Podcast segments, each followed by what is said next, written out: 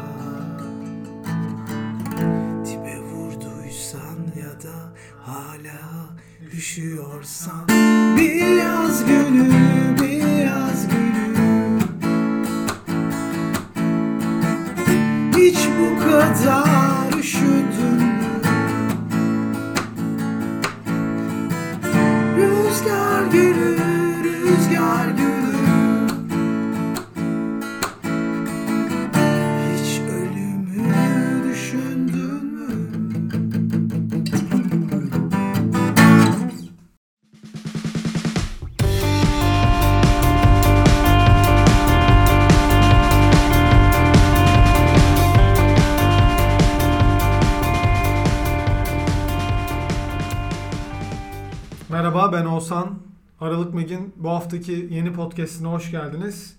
Bu hafta fotoğrafta gerçeklik ve manipülasyon üzerine konuşacağız. Herkese selam ben İlker. Bu haftaki konumuz gerçekten ilgi çekici. Özellikle e, günümüz siyasi atmosferini düşünecek olursak fotoğrafta ve yani siyasi ve basın açısından bu işi düşünecek olursak bizi de çok etkileyen bir durum. İstersen e, öncelikle bu gerçeklik nedir, fotoğraftaki gerçekliğin etkisi nedir onlardan biraz bahsedelim. Şimdi fotoğrafta gerçeklik tabii anın yakalanmasıyla birlikte e, herhangi bir manipülasyona etki etmiyor gibi düşünülüyor ama birazcık e, işin altını eşelediğimizde e, filmli dönemden de işin manipülasyonun olduğunu görüyoruz. Yani insanlar yemiyor, içmiyor ve karanlık odada dahi manipülasyonlar yapıyor. Filmini göstermiyor ya da gazeteye fotoğrafını gönderirken şey yapıyor mesela. Oraya başka birini koyuyor ya da başka birinin kafasını koyuyor. Sen diyorsun ki evet bunu o adam çekmiş ama halbuki manipüle edip basıp göndermiş falan. Tabii günümüzde bu iş çok daha kolay.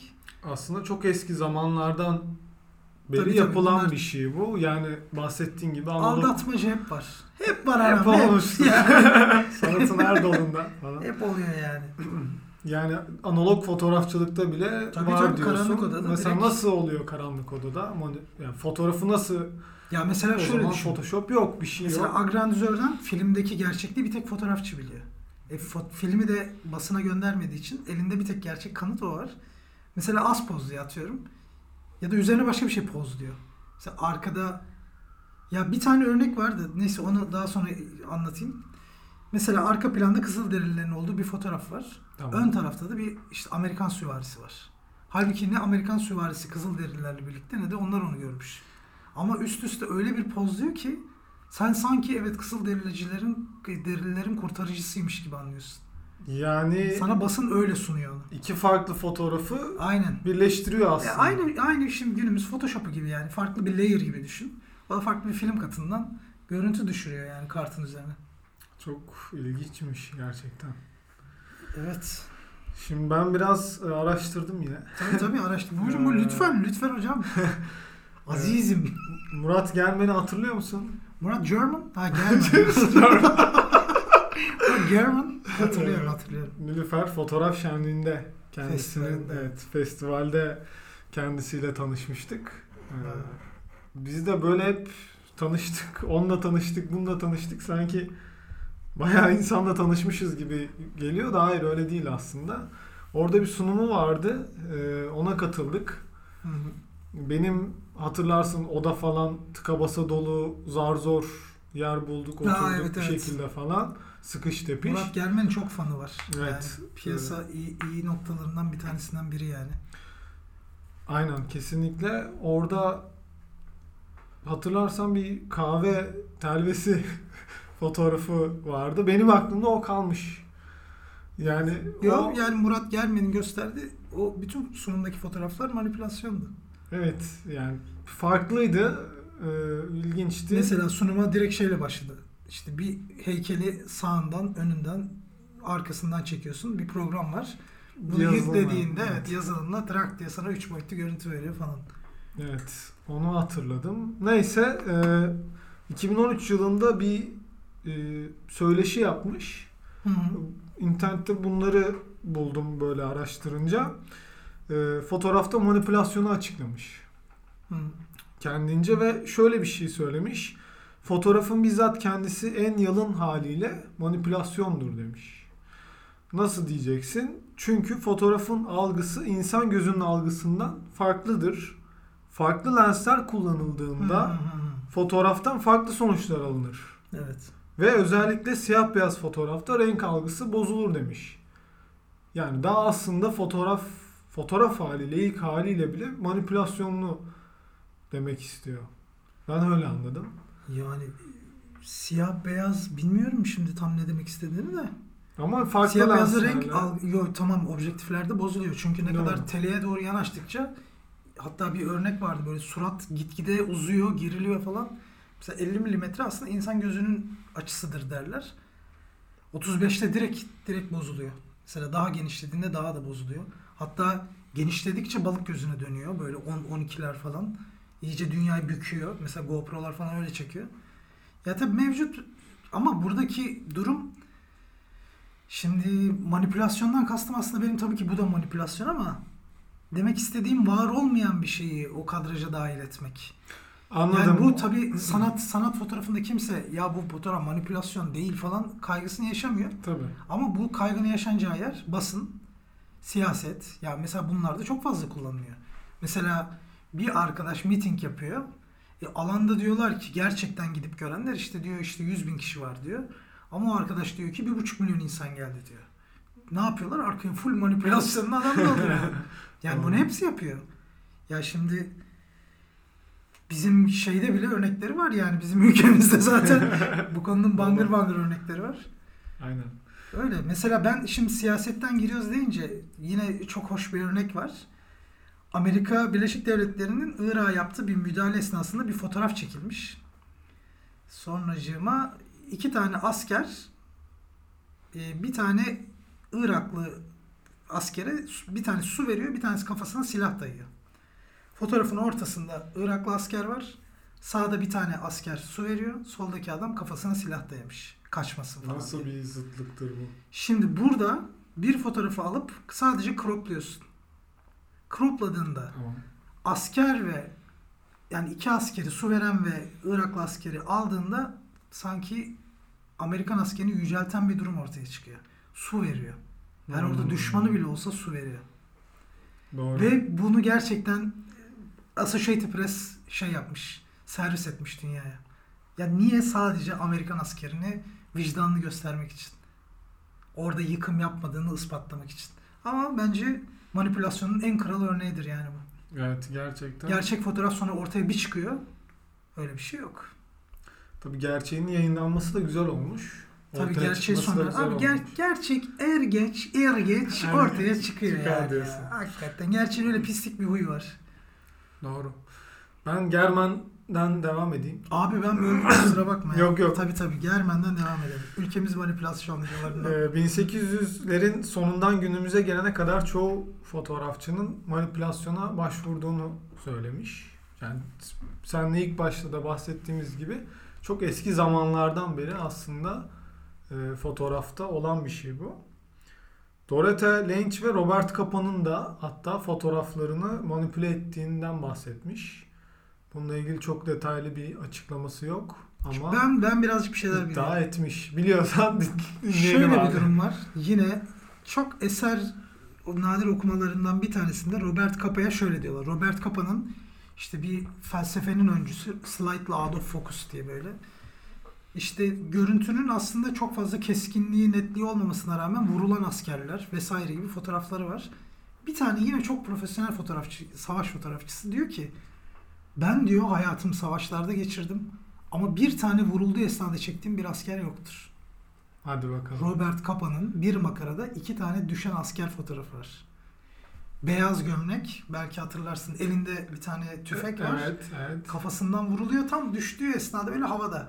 Tam out of yani fokustan çıkmak üzereyken zaten çok fotoğrafı var bu felsefeyle şeyin Robert Capa'nın da. Ama özellikle bilinen fotoğraf En bu değil bilinen mi? bu düşen asker fotoğrafı. Ama orada bir manipülasyon olduğu söylentisi var. Hakikaten Bu var. fotoğraf, o fotoğraf. Dorota Lange'e bir şey diyemem. Benim en sevdiğim fotoğrafçılardan biri hakikaten. Orada yani şöyle ha mesela şöyle olabilir. Dorota Lange işte Amerika'ya göç eden e, mültecileri konu alıyor. Mesela meşhur bir anne ve iki çocuğun olduğu bir fotoğrafı var. Efsane bir kare. Şimdi onu şöyle değerlendiriyorsun. Şimdi makaraya baktığında fotoğrafın gelişimi var. Fotoğrafta ilk önce çocuklar kameraya bakıyor. İlk ilk fotoğrafta Tamam. işte anne daha duygusuz falan derken aslında tarihe geçen fotoğraf 5. kare falan oluyor. Aslında manipülasyon değil. Doğru. Yani oradaki acının bence boyutunu arttırmak. Ya bu manipülasyondan sayılmıyor bence ya. yani orada Yani yapıcı etkisi varsa burada manipülasyondan söz etmek bilmiyorum. yani fotoğrafı duygu fotoğraftaki duyguyu arttırıyor Tabii arttırıyor. diyorsun aslında. Çocuklar mesela annesine sığınmış. Yüzleri annesine gömük. Kadının yine Afgan kızı gibi çok dertli bir bakışı var. Tabii orada mülteci ne yiyecek ne içecek hiç yani hiçbir şeyden haberleri yok. Zaten bu şey dönemi. Yine Amerika'daki büyük buhran sonrası FSA şey var. Farm Security Security Administration diye. Öyle bir fotoğrafçılık öncüsü var. Daha mültecileri mültecileri konu alan, çocuk işçileri konu alan bir dönem. Dorothy Lynch için valla laf söyletmem hocam. yani Tamam peki. Murat Germen ayıp etmiş. Sen kimsin? Ee, sonra şöyle bir konuşma geçiyor. yani devam ediyorsa Devam, çok aynı az dönemden bir örnek vereceğim de. devam edeceğim.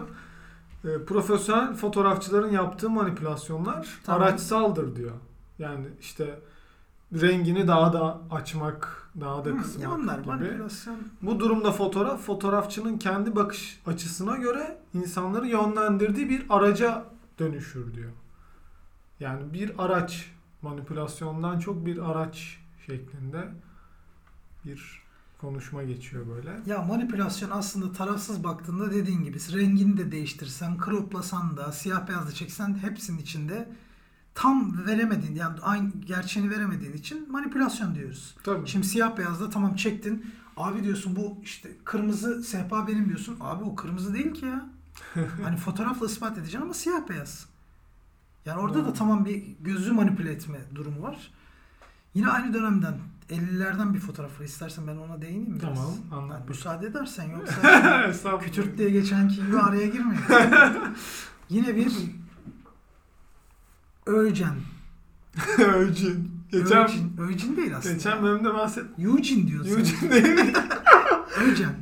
Öcen Smith diye bir fotoğrafçı var. Bu da bak kesinlikle böyle tarihe geçmiş çok iyi fotoğrafçılardan biri ama bugün araştırırken biraz yıkıldım. Şimdi fotoğrafta şöyle bir şey var. Fotoğrafı anlatıyorum. Fotoğraf İspanya'da çekilmiş. Ee, 1951. Bir tane ölü adam var. Etrafında da bakayım 6 tane kadın yas tutuyor. İstersen yaz. Urgent Smith, Spain, 1951. Tamam mı? Tamam. Kadınlar böyle biz bunu işte derste işlediğimizde de bize kimse bunun manipülasyon olduğunu söylemedi tabii. Bu arada film göndermeyen abi de bu. Urgent Smith. Manipüle ediyor fotoğrafı, basıyor ve filmini gönder yani gönder tabii ki göndermeyecek. Ha, Tek kaynak o çünkü. için göndermiyor. Yani göstermiyor sadece kendi arşivinde Hangisi? tutuyor. Şu abi. Tamam. Bunu da linke Şimdi burada bak O duvarın o e, deformasyonu, işte dokulu yapısı, kadınların suratındaki hüzün, muhtemelen bir kayıpları çok yakınları. Evet. Ve o Öyle. esnada hepsi simsiyah giyinmiş vesaire. Burada şöyle bir durum var. Abi adam orada Fotoğrafta- değildi deme. Yok adam orada ama fotoğrafta iki tane kadın objektife bakıyor. Burada bakmıyor. Dakika. Smith'in bu fotoğrafı çektiğinde iki tane kadın objektife bakıyor ve o, diyor ki Smith bunu bir şekilde manipüle etmem lazım. Ve daha filmle basıyor yani. Daha ortada manipülasyon diye bir şey yok yani. Aklına gelmesi nasıl bir şey? Sonra böyle ince uçlu bir fırçayla beyazlatıcı bir kimyasalla gözün yönünü değiştiriyor. Yok artık. Çok ciddiyim bak. Yani Hocam, fotoğraf şu an çok çarpıcı bir fotoğraf. Ama bunu yaptığı için işte. Ama biz buradaki neyi arttırıyor Yani diyelim? Kesinlikle anlaşılmıyor. Kimyasalla yapıyor yani. Tabii dramatik havayı arttırıyor aslında. Doğru. Yani buradaki evet. o ölüye tutulan yas bangır bangır vuruyor insanı. Öyle yani çok şaşırdığım bir durum. Bugün öğrendim ben de. Çok ilginç. Bakışları direkt yere yönlendirmiş. Hangi ikisi olduğunu sorsam çıkaramazsın. Ben anlayamadım. Bilmiyorum Ya belki. rahmetli olduktan sonra muhtemelen filmin birilerinin eline geçiyor. E, oradan çıkıyor yoksa ben sadece şu en soldaki abladan kıllandım da gözüne ışık düşen var ya Evet. başını üstten bağlamış o biraz sanki bana bakacak gibi geliyor. o dikkat çekiyor aralarında evet. Durum böyle. Şimdi e, post fotoğrafçılık diye bir terim var. Ondan biraz bahsedeceğim. E, temelinde bilgisayar, internet, fotoğrafçılık, sanat ve teknolojinin bulunduğu fotoğrafçılığı biçim ve içerik bağlamında yapısal olarak değiştiren bir yaklaşım bu. Post fotoğrafçılık. E, ama burada bir tartışma konusu var. Dijital fotoğraf makinelerini kullanan herkes post fotoğraf ürettiği ile ilgili tartışma meydana Ben gelmiş. dijitalci değilim hocam. ben bilmem diyorsun. Ben katılmıyorum. Ee, bu bu arada e, buna yeni geçtim yani az önce Murat Germen'den bahsettiğimde o e, 2013 yılındaki bir yazıdandı. Fakat bu az önce bahsettiğim e, post fotoğrafçılık e, fotoğrafik gerçekliğin sınırlarının aşılması doçent doktor Zuhal Özel Sağlam Timur'un bir araştırması. E, onu okuduğumda bu post fotoğrafçılıkla ilgili bilgileri öğrendim. E, mesela neler yapılmış? Evet merak ettim. E, Matthias Wagner diye bir Alman. E, Che'nin eski bir fotoğrafı var. Öldükten Biliyorum. sonra Che Guevara'nın. Leica 3F ile çekilmiş. Öyle mi? Efsane fotoğraf. 90 mm. Süper detaylar için. Detay. Leica'cı olunca Herkes olunca biliniyor. çok, Orada- onlara çok ikonografik bir fotoğraf tabii. o. Evet. İşte Yani- orada mesela İsa ile mi yoksa? hayır. Ama orada İsa ile de birleştiriyorlar onu. ha olabilir. İsa'nın bir çarmıha gerildiğinde böyle demirli bir bakışı var. Kafasındaki o stigmata muhabbetiyle yok ne diyorlar ona ya? Demir ne diyorlar ya? Taç değil Ha mi işte o, tam çarmıha şey. gerildiğindeki aman Anladım Ha, da ben işte. de bilmiyorum. sen sen niye benzetmişler? Ölümün ardından yetkililer başında inceleme yaparken çekilmiş o fotoğraf. O fotoğrafın içine Matthias Wagner kendini yerleştiriyor. Abi aynı fotoğraftan bahsetmiyoruz. Sen öldükten sonra bir yerde uzanıyor. Evet evet. Tamam uzandığı fotoğrafı biliyorum. E, o zaten ne, nasıl bir şey biliyor musun? Fotoğrafta daha önce resim sanatında ölüleri şey yapıyorlar işte ölüler resmi resmediliyor ve ölünün yani o anki yatışı ve vücudunun salınımı ölü vücudunun salınımıyla bakıyorlar işte Che Guevara'nın mesela o fotoğrafındaki vücudunun salınımı aynı. Hmm. Ya sonra fotoğraf artık yavaş yavaş acaba sanat mı muhabbeti doğuyor. Buradan çıkıyor diyorsun. Ben, çok güzel bir örnek bu da. Evet. O fotoğrafı hatırladım ama. Orada niteliksiz bir adam diye kendini kendinden bahsetmiş ve arkaya kendini koymuş. Ee, ve belli olmuyor. Fotoğrafta. Evet. Bayağı bir Matthias Wagner. Bir yaz istersen. Yani özellikle böyle bir çalışma yapmış. Yo yo bakıyorum şu anda. Ben Che Guevara'nın şu ikonografik kafasında yıldızlı şapkalı fotoğrafını diyorum. İsa'ya benziyor diye. Ha o ha hatırladım. O şimdi. işte Leica ile çekilen Leica 3F. Çok O- kalabalığın arasından tele, ya te- 90 milimetre bir şeyle çekiliyor. Aa, bu arada o Che Guevara'nın bu fotoğrafı şöyle bir tarihi de var. Şimdi o dönem işte devrim gerçekleşiyor vesaire. Ama Che Guevara öldüğünde hastaneye geliyor ve kimse onun kim olduğunu bilmiyor. O kadar. O kadar bu kimse tanı koyamıyor. Kim bu adam diyorlar ya. Çok ilginç bir hikayesi var bunun. Çok sonra tanıyan biri çıkıyor bu Che Guevara diye geliyor. Kimse tanımıyor. Çok ilginç. Bak bunu da bir podcast konusu yapabiliriz. Evet. Ayrıca belki. Simber hocamın kulakları çınlasın. Bize Che Guevara'yı anlatırken gözleri dolardı. Vallahi yani biz bu ruhu ondan aldık ya. Yemin ederim. İnanılmaz bir şey. Ben diken diken oldum şu anda zaten. Sonra bir İngiliz arkadaş da John Briggs diye bir arkadaş eski aile fotoğraflarını birleştirerek başka bir fotoğraf haline getirmiş. Burada gerçekliği yeniden değerlendiriyor aslında. Yani böyle bir eski fotoğrafları var. Kesiyor. Altına başka bir fotoğrafı yerleştiriyor. şey izledin mi? Her şey güzel olacak. İzlemiştim evet. Mesela abisi ilaç deposunda çalışıyor Cem Yılmaz'ın. Orada işte kendini sürekli Ferrari'ye falan koyuyor. Hatırlıyor musun? Yani çok hatırlayamadım şu an. Odasına, Cem Yılmaz odasına giriyor hatta biraz dinleneyim diye. Bir bakıyor abisi kafasını kesmiş, kendini Ferrari'ye, Porsche'ye oturtturmuş falan. Çok komik bir sahneydi de. Ya, bu... Ya manipülasyon aslında insanın içinde var yani. Evet. O küçükken de biz gazeteden keserdik. işte harfleri bile kesip bir şeyler yazmaya çalışırdık. O hep var. Bir şey yaratma, bir şey bir şey katma derdi hepimizde var. Bu derler ya işte yeni dökülmüş bir betona gidip ayağını basmak da bir şekilde insanın sanat algısından geliyor. Yani ben evet bu dünyaya bir iz bırakıyorum. Adımı Aslında hemen adımı sanat kazıyım. içimizde var tabii canım. Evet. İşte ağaca adım kazıyım. Yani ne gerek var aslında ama Doğru. insanın ruhu istiyor tabii. En kekosundan en şeyine kadar diyorum yani bu. En normal insanına kadar. Doğru. Bir de buluntu fotoğrafçılığı diye bir şey. Found photography diye hiç duydun mu bilmiyorum. Buluntu fotoğrafçılığı zaten isminden Bu son dönem işleri. anlaşıldığı üzere kimin çektiği belli olmayan, kaybolmuş, bulunmuş, çöpe atılmış, sahipsiz fotoğrafların geri kazanılması için aslında yapılan bir şey bu. Ee, onda da Julia Bos, Bossova bu konuda çalışmalar yapmış. Bulmuş sahaflardan, bir yerlerden eski fotoğrafları. Mesela bir kadın var fotoğrafta ama e, bir çiçek kesmiş ve onu böyle yüzüne yapıştırmış. Hmm. Ee, Mesela bir kad başka bir kadının birçok farklı fotoğrafı var. Onları alıp tek bir fotoğrafa yan yana koymuş mesela. Bu bahsettiğimiz gibi. Bak benim yine bir İKSV sergisinde rastladığım bir içerik vardı da Şeyma Özdamar gibiydi herhalde adı çok yanlış olmasın. Çok benzer işler. Bir hemen yazayım. Tamam. Özdamar.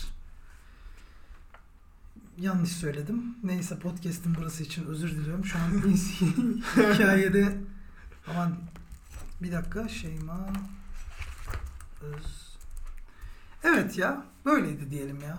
Şeyma Yerlikaya. Bu, bu olabilir mi? Bakıyoruz. O da değil ya. Onun bir arkadaşı ama. yani onun bir arkadaşı aynı dediğin gibi böyle fotoğraflar topluyor. Bunlar daha çok önlüklü işte geçmiş tarih fotoğrafları. Murat Germen bu arada ortak arkadaşımızmış. Ve dediğin gibi manipülasyonlar yapıyor. Suratları daha çok şey yapıyor. te- Tek renge falan boyuyor. Ya da kazıyor fotoğraf üzerinden. Ama bu çok yeni dönem işleri tabii. Bu artık sanatta dediğim gibi manipülasyon oluyor yani. Yani burada evet aslında alıp sanatsal tekrardan bir sanatsal hale getirme. Yani ben bulsaydım bir fotoğraf ne yapardım bilmiyorum. Yo çok fazla var. Yani bugün Taksim'de sahaflara gidiyorsun. Yani böyle tanesi 1 liradan o kadar çok fotoğraf var ki. Ne anılar ne anılar. Ne anılar abi. Hepsi de yani 1950'ler, 40'lar, 60'lar. Böyle fotoğraflar. Ama çocuğunun doğum günü en güzel anları işte birine kart atmış arkasına yazılar. O kadar çok detayı var ki. İşte aslında yaşanmışlığı yeniden görmek Ama dönecek, farklı. dolaşacak atıyorum. Bizim fotoğraflarımız da bu seviyede kalırsan atıyorum. Tarihe geçmezsen yine orada sürünen fotoğrafların arasında yer alacak. bu böyle yani. Doğru. Doğru diyorsun. E, senin o kadının adı neydi? Sokakta fotoğraf çek çekmiş ra- öldükten sonra bulunan Vivian Mayer. Evet Vivian Mayer. Mesela o kadın çok hüzünlü yani. O kadar sen uğraş, çabala ki efsane fotoğraflar var. Renkli fotoğraf da çekmiş. Geçen onu da bir yazı, yazıda okudum. Sonradan renklendirdiler ama renkli çekmiş mi bilmiyorum. Renkli filmle çektikleri de varmış. Yine kendini çektiği self portrait fotoğrafları da var. İngiliz misiniz? Söyleyemedim. Self portrait derken yok yok. Vivian Mayer hakikaten son olmaz hocam ya. Bakalım son bir şey daha o zaman ben ya çok güzel bir detay yakalamıştım ama bu da sanatçının gerçekliğiyle ilgili. Kısacık bahsedeyim. tamam. Sen sadece Arnolfi'nin düğünü yazar mısın? Hemen. Arnolfi'nin düğünü. inceleyeyim. Arnolfi. Arkadaşlar siz de yazın. Düğünü. Evet. Hemen çıktı. Bu Jan van Eyck diye bir ressamın. Bu bir çizim değil mi? Bu bir resim. Evet. Resim. Bence hani sen az önce self portrait dedin ya. Diyemeyiş. Evet. Şimdi ressam bak bu foto, bu resimde bugün ben incelemelerini de okudum. Bir sanat tarihçisinin yazısı vardı. Tamam. Şimdi bak anlatıyorum. Diyor ki ortada bir dini ayin varsa terlikler ya da ayağındaki ayakkabılar çıkar. Şimdi kadının da ayakkabısı terliği yatağın altına doğru adamınki de. Şimdi incelemelerini anlatıyorum sana. Adam kesinlikle bir tüccar, zengin bir tüccar. Soldaki mi? Soldaki bir adam ve zengin bir tüccar. Tamam. Sonra o dönem hangi ülkeydi yine hatırlayamadım ama e, o bölgede portakal çok zor bulunuyor fakat tam pencerenin altında portakallar var. Yani orada aslında Evet. varlığı veriyor sana. Hı, zengin Zenginliği gösteriyor. olduğunu Anladım. Bak başka detay ne vardı? Köpek normalde resimlerde çok fazla kullanılmıyormuş ama çift varsa yani böyle karı koca işte abla kardeş oradaki ikisi arasındaki sadakati sadakat belgelenmesi için köpek koyuyorlarmış. Köpek sadıktır ya. Aa, Onu göstergesiymiş. şöyle düşünmemiştim. Ve abi resimde inanılmaz bir olay. Ta karşıda bir ayna var. Evet gördüm şu an. Aynayı şu an biz daha kaliteli bir görsel bulmamız lazım ama oradan Şurada var sanki. senin gördüğün kişi fotoğrafın boyutunun farklısı gözüküyor. İki kişi var. Ve aynanın üstünde ne yazıyor biliyor musun? Bir dakika iki farklı kişi mi gözüküyor? Dışarıdan iki kişi daha geliyor. Yani burada bir etkinlik var. Söylentiye göre de tabii adamın kadının elini tutuşu da bir ilginç. Sanki bir kutsama, bir şey. Birçok sanat tarihçisi hatta kadının hamile olduğunu söylüyormuş ama Evet, hamile tam değilmiş. onu diyecektim. Acaba hamile mi? O da bir şekilde Mesela halıdaki o renkli geçişler falan tam işte zenginliğin göstergesi. Ve aynanın üstünde şu yazıyor. Jan van Eyck buradaydı. Resmi çizen adam. Yani aslında bak nasıl bir gerçeklik. vay. Resmi çiziyor ve oraya imzasını atıyor. Ve bak bir şey daha var hemen aklıma gelmişken. Ee, avizede tek bir mum var. O da Tanrı'nın göstergesiymiş. Tanrı birdir. Gibi Hmm. bir ikonmuş aynen. Zaten aynanın çevresinde hep İncil'den alıntılar falan varmış. Onların resimleri varmış. Buradaki o gerçekliği ressamın kendi gerçekliğini katması benim çok hoşuma gitti. Gerçekten evet. Bu tip resimler de bence okumalıyız. Yani eminim ki çok vardır. Yani bunun üzerine daha neler vardır? Ben şimdi sadece hatırladığım kadarını söyledim de. İşte Elbise- kadının mesela elbisesinin ya da Jan van Eyck bu resmi yaparken mesela o dönem böyle boyalar da yok. Adam bu ışıltılı boyaları bu hale getirmek için falan çok uğraşıyor. Başka bir katmanlama tekniği var. Öyle bir şey kullanıyor. Bence resim incelemelerini fotoğrafla özellikle paralel olarak bir şeyler yapalım. İlerleyen bölümlerde. MC Escher var. Mesela fot bir e, ressam diyeyim. Mesela o da böyle kendini Hmm, çizmiş. çok şahaneymiş. Yani bu, Bu hangi dönemin? Yani şey mi? Eski tarihli mi? eski eski Ha. bir e, çizim. Kara kalem gibi. Kara kalem sanırım. Ben de net hatırlamıyorum da benim ak- aklımda kalan böyle e, şey çizimlerden biri. Bu neye benziyor biliyor musun? Lens ball'lar var. Yeni çıktı. Lens ball diyorlar. Böyle dünyayı ters gösteriyor. Yuvarlak, şeffaf bir cam küre. Hmm. Ona benziyor. Yani ilginç bu da İlginç. bence. Yok bu benim Arnolfi'nin düğünü tarihe geçmiş bir resim. Onu ekstra bir araştırma çok isterim yani. Ben de biraz araştıracağım. O zaman yavaş yavaş bölümün sonuna gelelim. Bu zaman bu sefer sen kapat. Hayır sen kapat. yok yok ben kapatayım. Ee, ben sadece bir şey son kez söyleyeceğim. Ee, haftaya görüşmek üzere. Ee, Yeni yani siz de belki bir sonraki bölümde katılabilirsiniz. Bir, sonraki bölümün ne olacağı üzerine biraz bahsedebilirsiniz. Yorumlarda lütfen belirtin. Ee, An, Anchor'dan dinliyorsanız ki çok oradan dinleyen çıkmıyor ama şu an Apple'da ve Spotify'da gördük. Ee, Anchor'dan sesli mesaj da ileterek e, bize e, bölümler hakkında şeyler söyleyebilirsiniz. Bir sonraki hafta biz de memnuniyetle bahsederiz. Bence bu konuya değinmemiz iyi oldu. Biz aynı zamanda şimdi Anchor, e, Oğuzhan ana yayınladığı platform orası fakat e, Spotify'da, Google'da ve Apple Store'da bütün podcast kanallarında varız. En azından bizi desteklemek adına oralardan böyle küçük yorumlar atarsanız biz de çok memnun oluruz. Çünkü e, haftada bir bu işi yapmaya çalışıyoruz gerçekten. Evet. Oğuzhan'la bu soğuk şartlarda buluşuyoruz falan. Ama her şeye rağmen mutluyuz. Umarım siz de öylesinizdir. Haftaya görüşmek üzere o zaman. Kendinize iyi bakın. Kendinize iyi bakın. Görüşmek üzere. Dinlediğiniz için teşekkürler.